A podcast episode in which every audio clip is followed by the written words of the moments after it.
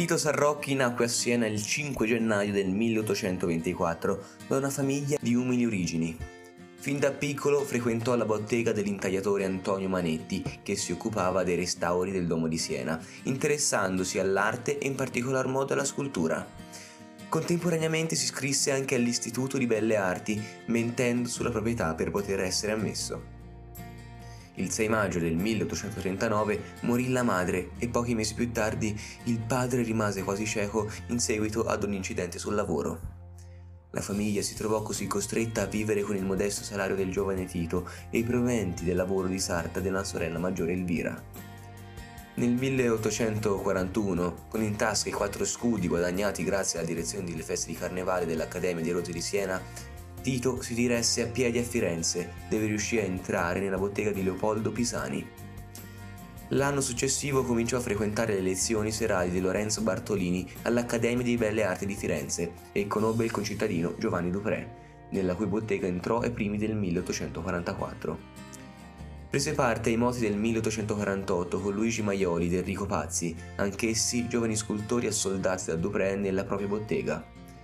L'anno successivo entrò nella Guardia Civica e il dodici aprile si trovò, assieme alla sua compagnia, a dover sedare una rivolta del popolo fiorentino contro alcune guardie livornesi.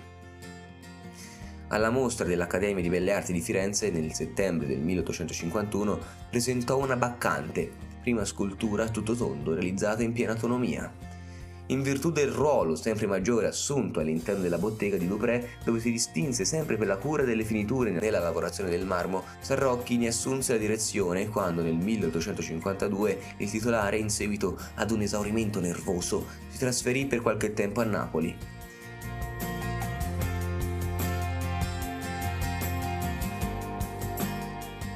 Tornato a Siena, Tito realizzò molte opere. Un Michelangelo Buonarroti per Villa Lucarini Saracini, il Genio della Morte, le virtù teologali, il Tobia e la Visione di Ezechiele per il cimitero di Siena, il Monumento Civile Caduti in Piazza dell'Indipendenza, che nel millenovecentocinquantotto è stato trasferito nel piccolo giardino del Viale Pannellunghi a San Prospero, e il Monumento a Sallustio Bandini in Piazza Salimbeni.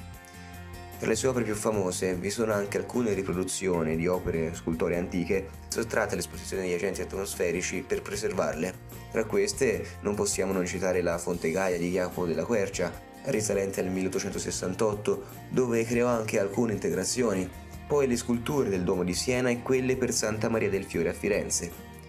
Per questa chiesa collaborò anche alla realizzazione della nuova facciata, scolpendo il bassorilievo della Maria in trono con uno scettro di fiori sul frontone del portale centrale. Assunse il ruolo di scultore civico principale, anche se la sua fama si estendeva ben oltre le mura senesi.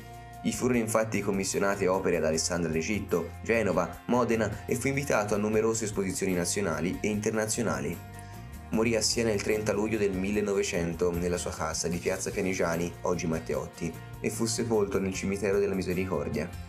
Sulla tomba venne collocato un busto ritratto in marmo scolpito dal fedele allievo Arnoldo Prunai, autore anche di quello voluto dal Comune di Siena nella sala del Concistoro in Palazzo Pubblico.